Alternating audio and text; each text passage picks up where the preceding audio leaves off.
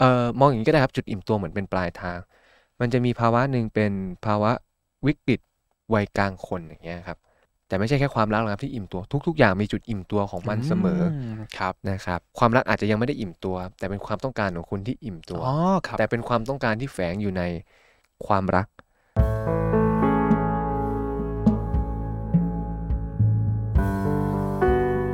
คุณกำลังฟังออจิตพอดแคสต์ และคุณไม่ได้อยู่คนเดียว เมื่อเปิดพอดแคสต์จะมีเราอยู่เป็นเพื่อนเสมอ ทำอย่างไรเมื่อรักเริ่มอิ่มตัวนะครับ คบกับแฟนนานๆจนรู้สึกเฉยๆนะครับ ถามว่ารักไหมก็รักแหละ ถามว่าเลิกดีไหมก็ไม่ดีนะครับ อารมณ์แบบนี้เราเรียกว่ารักอิ่มตัวหรือไม่นะครับ ผมเชื่อว่าหลายๆ คนนะครับก็อาจจะ เคยได้ยินคำว่ารักอิ่มตัว แต่ทีนี้มันก็มีเสียงแตกออกเป็น 2 เสียงนะครับ บ้างก็บอกว่ารักอิ่มตัวนั้นไม่มีจริงหรอกครับ บ้างก็บอกว่ารักอิ่มตัวมันก็มีจริง ไม่ว่าเราจะทำอะไรมันก็มีจุดอิ่มตัวเสมอ ไม่ว่าจะเป็นธุรกิจนะครับ มันก็จะมีจุดที่เขาเรียกว่าจุดสูงสุดอยู่เสมออมและทีนี้ความรักเป็นแบบนี้หรือไม่นะครับ ในกรณีถ้าเกิดว่า ไม่มีมือที่ 3 เข้ามา มันจะเข้าสู่ช่วงอิ่มตัวได้จริง ๆ หรือเปล่านะครับ ผมอยากทราบในมุมมองของนักจิตวิทยานะครับ ว่าคำว่ารักอิ่มตัวนั้นมีจริง ๆ หรือไม่ครับครับ อืมผมอาจจะตอบด้วยประสบการณ์ชีวิตประสบการณ์ทำงาน แล้วก็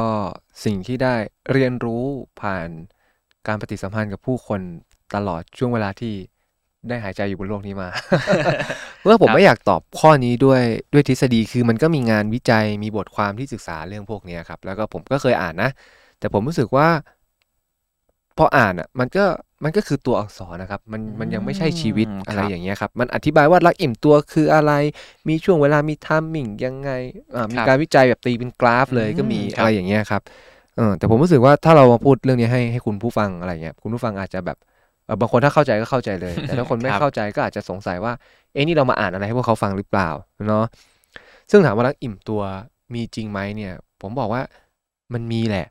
แต่ไม่ใช่แค่ความรักหรอกครับที่อิ่มตัวทุก ๆ อย่างมีจุดอิ่มตัวของมันเสมอมครับนะครับ และบางคนก็อาจจะไม่เคยมีจุดจุดๆนี้เลยก็เป็นได้อืมหรืออาจจะมีแต่ใช้เวลานานกว่าคนอื่น เช่น 10 ปี 20 ปีอ๋อเหมือนครับที่คุณบอลเกริ่นนะครับธุรกิจก็มีจุดอิ่มตัวนะฮะอืมครับอืมทุกอย่างมีมีจุดอิ่มตัวหมด หรือ เอ่อมองอย่างนี้ก็ได้ครับจุดอิ่มตัวเหมือนเป็นปลายทาง มันจะมีภาวะหนึ่งเป็นภาวะวิกฤตวัยกลางคนอย่างเงี้ยครับอ๋อเอ่อครับ บางคนอาจจะรู้สึกว่าเนี่ยเป็นจุดอิ่มตัว แต่มันถูกมันถูกก่อร่างสร้างตัวมาจากภาวะวิกฤตวัยกลางคนครับ คนที่เจอปัญหาเนี้ยก็จะรู้สึกแบบหมด passion ไม่รู้จะทำอะไรดีเหมือนทำอะไรก็รู้สึกประสบความสำเร็จไปหมดหมดความท้าทายแล้วครับ มันก็จะเจอปัญหานี้ หรือคนที่เติมเต็มตัวเองจนรู้สึกว่าพอแล้วอะ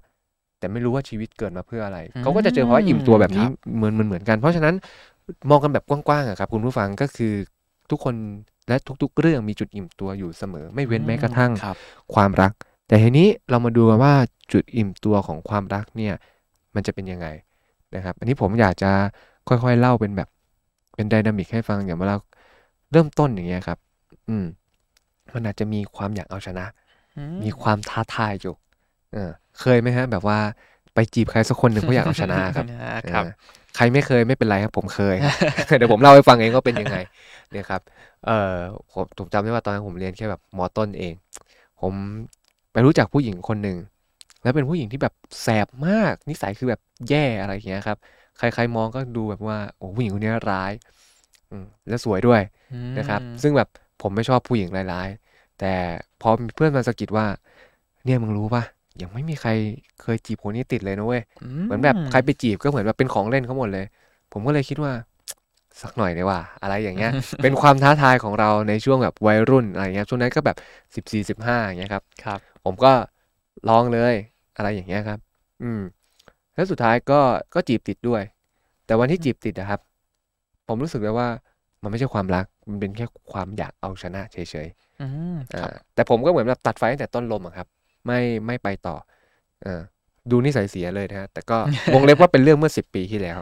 เล่าเล่าให้ฟังเป็นประสบการณ์เฉยครับๆอย่างเงี้ยครับ อันนี้ยังไม่ได้ไปถึงจุดอิ่มตัว แต่บอกว่าเฮ้ยมันมีความอยากเอาชนะอยู่ในนั้นครับ มันมีความอยากต้องการได้รับการยอมรับ มันมีการเติมเต็มทางความรู้สึกหลายหลายอย่างและสิ่งที่จะเกิดขึ้นคืออะไรฮะมันจะเกิดการสปอยกันเกิดภาวะโปรโมชั่น หรือสิ่งที่เราเรียกว่าฮันนีมูนพีเรียดอืมคำพูดง่ายๆของผมแรกๆเนี่ย อะไรอะไรก็ดีไปหมดครับ ตัดงานวิจัยออกไปเอาแบบประสบการณ์ผมนะฮะ ดูกันแบบกลมๆเนี่ย ย้ำว่าคบกันแล้วเนี่ยหกเดือนถึงสองปี จะอยู่ในช่วง honeymoon period แต่ honeymoon period ยากมากครับ ที่จะอยู่เกิน 2 ปี บางคนปีปีครึ่งก็ก็จบแล้ว หลังจากนั้นเนี่ยครับจะเป็นช่วงที่เป็นตัวตนของตัวเอง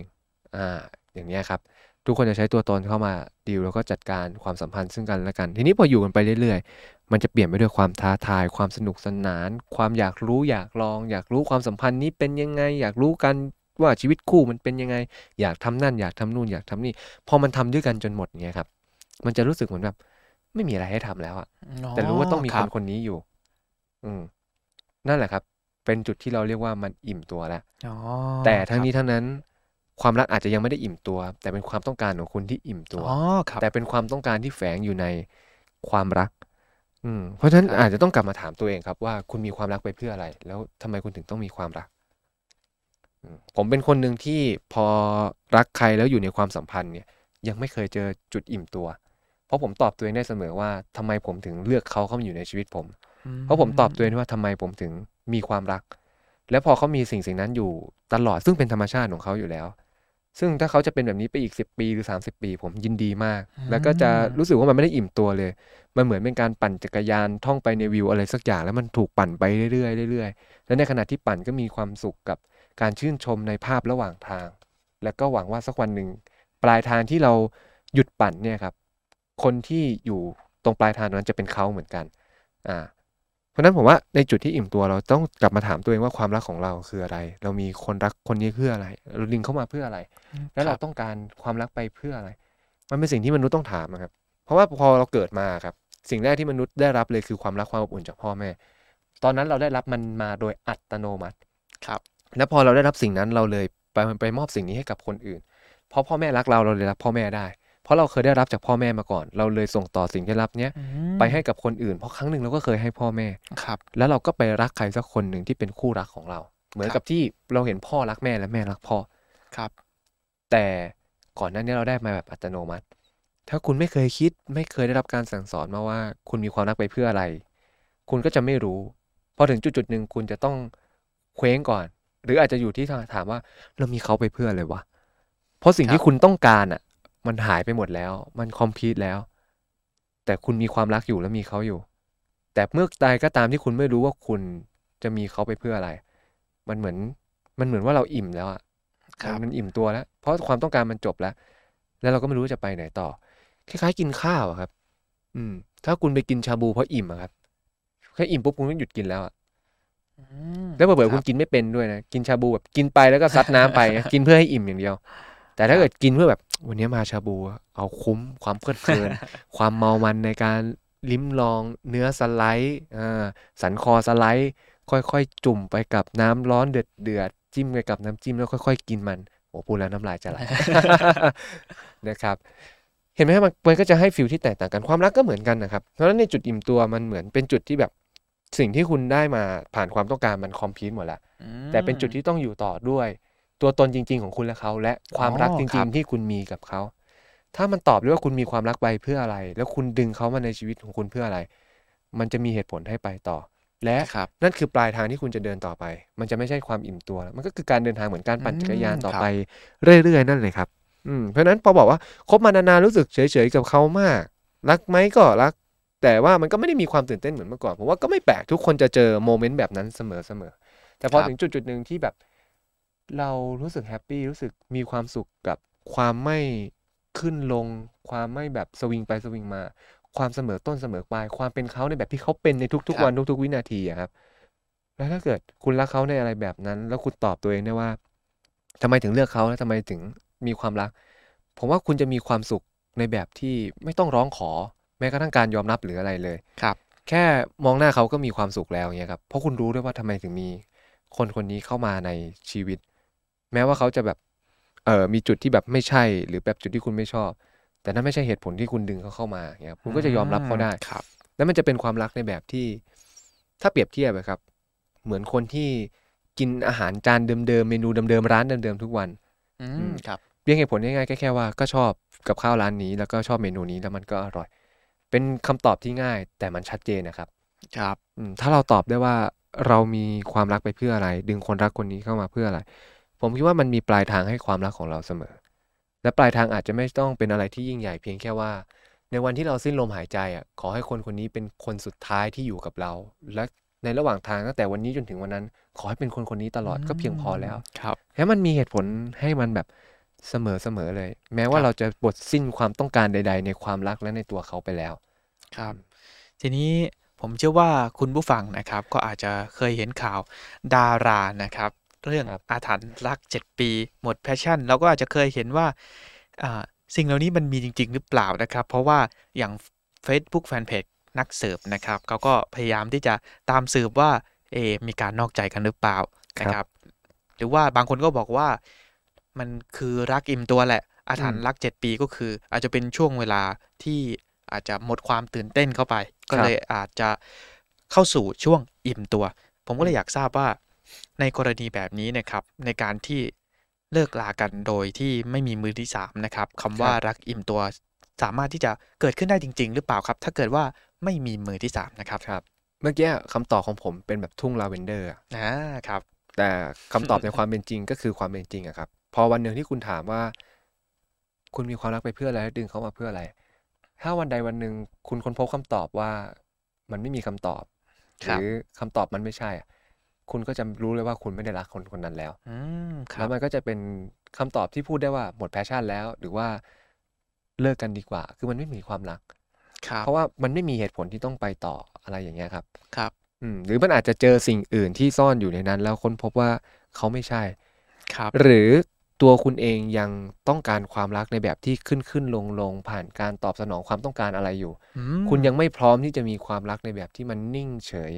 และอยู่กันแบบ แบบนั้นไปเรื่อยๆ ก็ไม่ผิดนะครับอืมคุณก็แค่เลิกคนคนนั้น แล้วก็ไปหาความรักในแบบของคุณอืมคนใหม่อาจจะใช่ก็ได้ หรือไม่ใช่ก็ได้ ก็ไม่ไม่รู้อือืมมเพราะฉะนั้นในจุดที่ครับอิ่มตัวมันก็เป็นจุดที่แบบมันอิ่มของความต้องการแล้วอะแล้วคุณยังต้องการสนองต่อ ก็จบตรงนั้น แต่ถ้าคุณไม่ได้ต้องการสนองต่อแล้วคุณเขาเป็นโจทย์ที่ เขาเป็นคำตอบที่ตอบโจทย์คุณแล้ว เขาก็จะเดินทางกับคุณไปต่ออ๋อครับอ่าส่วนอาถรรพ์รักเจ็ดปี มีจริงไหมผมคิดว่ามองแบบคอมมอนเซนส์นะครับ ไม่ต้องครับรอเจ็ดปีใครๆก็เลิกกันได้อย่างเงี้ยครับอ่าครับเพียงแต่แค่ว่าเจ็ดปีอาจจะเป็นตัวเลขในลักษณะที่ทำให้เชื่อ หรืออาจจะเป็นภาวะที่คนส่วนใหญ่มักจะอิ่มตัวในในช่วงนั้นอืมครับแต่ก็มองกันอย่างง่าย ๆ ครับ ไม่ต้องรอเจ็ดปีหรอกครับ บางคนเจ็ดวันก็เลิกกันได้เจ็ดเดือนครับหรือบางทีสองปีก็เลิกกันได้อย่างเงี้ยครับ ครับอืมคนเราถ้าจะเลิกกันหรือหมดรักกันมันไม่ต้องรอเจ็ดปีอืมครับครับอืมอ่าเท่าที่ผมสรุปนะครับก็คือว่าคำว่ารักอิ่มตัวแล้วจริง ๆ ก็ไม่มีเวลาหรือว่าระยะเวลาที่ชัดเจนนะครับ บางคนก็อาจจะสามารถที่จะอยู่ได้ไปเรื่อยๆ โดยที่ไม่รู้สึกอึดอัด หรือว่าโดยไม่รู้สึกว่ารักเขาน้อยลง อาจจะเป็นเพราะว่าเขาหัวใจนะครับฟังเป็นการฟังเสียงของหัวใจ เพราะว่าเรื่องของความต้องการในมุมที่เขามี อาจจะ หมดลงได้หรือว่าเราอาจจะถ้าพูดง่ายๆก็คือ เราไม่มีอะไรที่ต้องค้นหา หรือว่าอืมเขาหมดสิ่งที่เรากำลังค้นหาอยู่อืมเขาไม่มีสิ่งที่เราต้องการแล้วอ่าใช่ครับ แต่ว่าเราก็สามารถที่จะอยู่กับเขาได้นะครับอืมอาจจะและไม่ใช่การอยู่แบบทรมานด้วยนะครับ ก็เป็นอืมการอยู่อย่างมีความสุขแล้วก็มีปลายทางที่ชัดเจนนะครับ จริง ๆ แล้วจุดนี้ก็ถือว่าเป็นบทพิสูจน์อีกจุดหนึ่งเรื่องของการเดินทางของชีวิตคู่อืมเช่นเดียวกันนะครับว่า เราจะจับมือกันไว้แน่นแค่ไหนนะครับครับเพื่อที่จะอืมเดินทางไปสู่ปลายทาง แต่ถ้าอีกคนนึงไม่เลือกที่จะจับมือกับเราต่ออมถ้าเรายังดันทุรังที่จะจับมือเขาไว้บางทีก็อาจจะไม่ได้เป็นผลดีกับเราแล้วก็เขาด้วยนะครับอืมก็คงไม่เป็นผลดีกับใคร EP นี้เป็น EP ที่ 17 นะครับ ก็จบกันไปเรื่องของพาร์ทเรื่อง ปัญหาของคู่รักนะครับ สิ่งที่อือฮึผมได้เรียนรู้ก็คือเรื่องของการสื่อสารแล้วก็การฟังเสียงหัวใจของตัวเอง ก็อยากให้ท่านผู้ฟังนะครับทุกๆท่าน เรื่องความสัมพันธ์ เรื่องของคู่รัก ความสัมพันธ์ของคนในครอบครัวด้วยนะครับ จริงอือฮึๆก็มาจากการสื่อสารของเราว่าเราจะครับสื่อสารอย่างไรนะครับถ้าเรารู้สึกอย่างไรบางทีเราก็ไม่จำเป็นจะต้องแบกปัญหา แบกความรู้สึกนั้นเอาไว้คนเดียว เพราะอือฮึว่าชีวิตคู่เราไม่ได้เดินคนเดียว เราอืมต้องมีกติกาหรือว่ามีเรื่องที่เราต้องเห็นร่วมตรงกันใช่ถ้าเกิดครับเรารู้สึกอืมว่าไม่โอเคตรงจุดใด เราก็ควรที่จะมีศิลปะในการสื่อสารอืมเพราะว่าถ้าเกิดเราไปสื่อสารตรงๆ บางทีก็อาจจะเพิ่มปัญหาให้มันหนัก หรือว่ามันใหญ่ขึ้นได้นะคครัรับบหลักอืมแล้วก็อีกสุดท้ายนะครับก็คือเรื่องการฟังเสียงหัวใจของตัวเองอะครับ เพราะเรื่องของคู่รัก บางคนก็อาจจะรักแบบมีเงื่อนไขอือฮึรักในรูปแบบที่แตกต่างกัน หรือบางคนก็อาจจะมีความรักอาอยู่กับแฟนนะครับ โดยที่ไม่มีเงื่อนไข ซึ่งแต่ละคนก็จะมีเงื่อนไขที่แตกต่างกัน ใช่ตรคงรับนี้ก็อยากจะให้เราฟังเสียงหัวใจของตัวเอง โดยตัดทุกสิ่งทุกอย่างออกนะครับอืมก็เป็น ความต้องการของตัวเองแล้วกันว่าเราครับอยู่อืมด้วยกันเพราะสาเหตุอะไร หรือเรามีความต้องการอย่างไรก็อยากให้คุณผู้ฟังลองสำรวจตัวเองดูนะครับ ครับ ผมเพิ่มอีกนิดนึงก็คือครับว่ามันอาจจะไม่มีผิดไม่มีถูกความรักใช่มันคไม่รับจะเป็นแบบต้องไร้เงื่อนไขเสมอ คุณรักแบบมีเงื่อนไขก็ได้ ให้มัน เป็นความรักในแบบของคุณมันใช่ แล้วคุณก็ตามหาใครสักคนหนึ่งที่เป็นคำตอบของคุณก็เพียงพอแล้วฮะ ซึ่งผมว่าใน EP นี้เราได้รวบรวมแบบหลายๆคอนเซปต์หลายๆคำตอบหลาย ๆ ทัศนคติมามาเรียบเรียงกัน ซึ่งบางทีมันอาจจะแบบไม่ใช่แบบหนึ่งสองสามสี่ให้คุณผู้ฟัง แต่เชื่อว่ามันน่าจะตอบหลาย ๆ โจทย์ในชีวิตคู่อืมของครับคุณผู้ฟังได้ เพราะฉะนั้นก็ผมว่าอย่างน้อยๆการได้ฟังทั้ง 17 EP เนี้ครับน่าครับจะมอบอะไรหลาย ๆ อย่างให้กับคุณผู้ฟังได้อย่างเยอะเลยครับ ครับ ก็ลองนำไปปรับใช้กันดูนะครับ หวังว่าคงจะเป็นประโยชน์กับท่านผู้ฟังไม่มากก็น้อยนะครับ แต่ว่าเรายังไม่จบนะครับ เรายังมีพาร์ทต่อไปอยู่ที่เราจะพูดถึงเรื่องอะไรกันก็อย่าลืมติดตามกันด้วยนะครับ ผมอยากจะอธิบายก่อนนะครับว่าสิ่งที่เราพูดมานะครับก็จะเป็นเรื่องราวอาจจะไม่ได้เจาะลึกมากนะครับ เป็นแบบเบื้องต้นเท่านั้นเอง ถ้าเกิดว่าเพื่อนๆฟังแล้วรู้สึกไม่สบายใจ เราต้องขออภัยณที่นี้ด้วยนะครับ หรือถ้าเพื่อนๆรู้สึกว่าปัญหาที่อยู่ในใจฉันไไม่ได้ดีขึ้นเลยนะครับ เราก็อยากแนะนำว่าจริง ๆ แล้วสิ่งที่เราพูดมาเป็นเพียงแค่เบื้องต้นเท่านั้นเอง ถ้าเกิดว่าเพื่อนๆ รู้สึกไม่สบายใจ หรือรู้สึกว่ามันไม่ได้ดีขึ้นนะครับ การพบผู้เชี่ยวชาญอาจจะเป็นทางเลือกที่ดีทางหนึ่งนะครับออจิตพอดแคสต์